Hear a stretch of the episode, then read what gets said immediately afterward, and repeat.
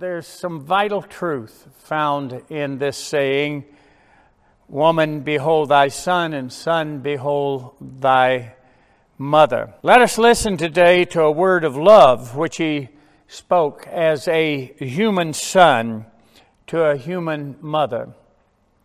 Like her son, Mary was not unacquainted with grief.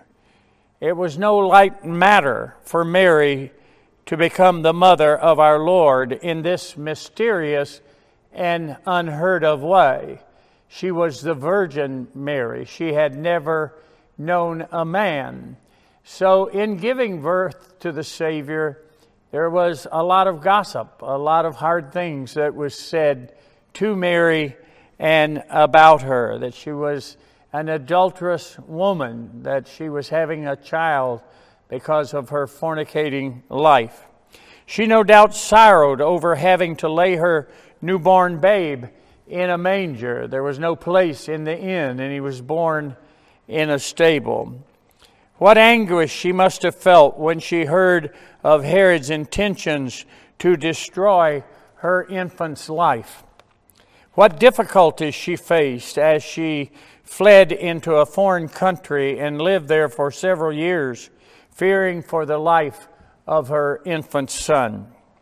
What grief must have wrung her heart when he was hated and rejected by his own nation. But who can estimate what she felt as she stood there at the cross of Calvary?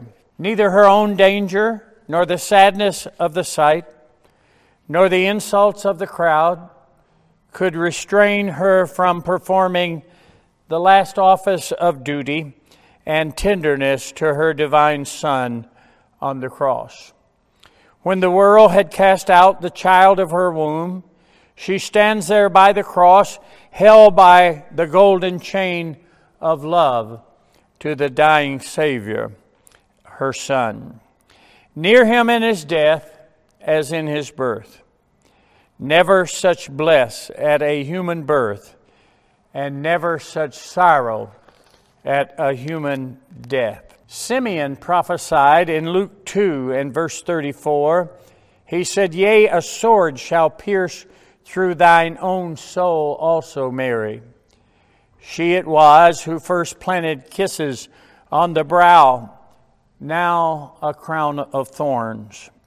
No mother ever suffered as she suffered. Who is it that can measure the hours of sorrow and suffering? as that sword of grief was slowly drawn through Mary's soul. We see a perfect man setting an example for children to honor their parents. Mark the tenderness of the Lord's love for his mother. He felt no different than any other loving son would feel for his weeping mother. To his parents, Christ was the best of sons. Let not the parents of this church be smitten like eagles in the fable, who was smitten to the heart by an arrow winged from their own feathers. In other words, what I'm saying, the children of this church uh, have a responsibility, and we will teach them here to love their parents, to respect their parents, to follow their parents, to obey their parents. I hope you'll call your dear mom and dad.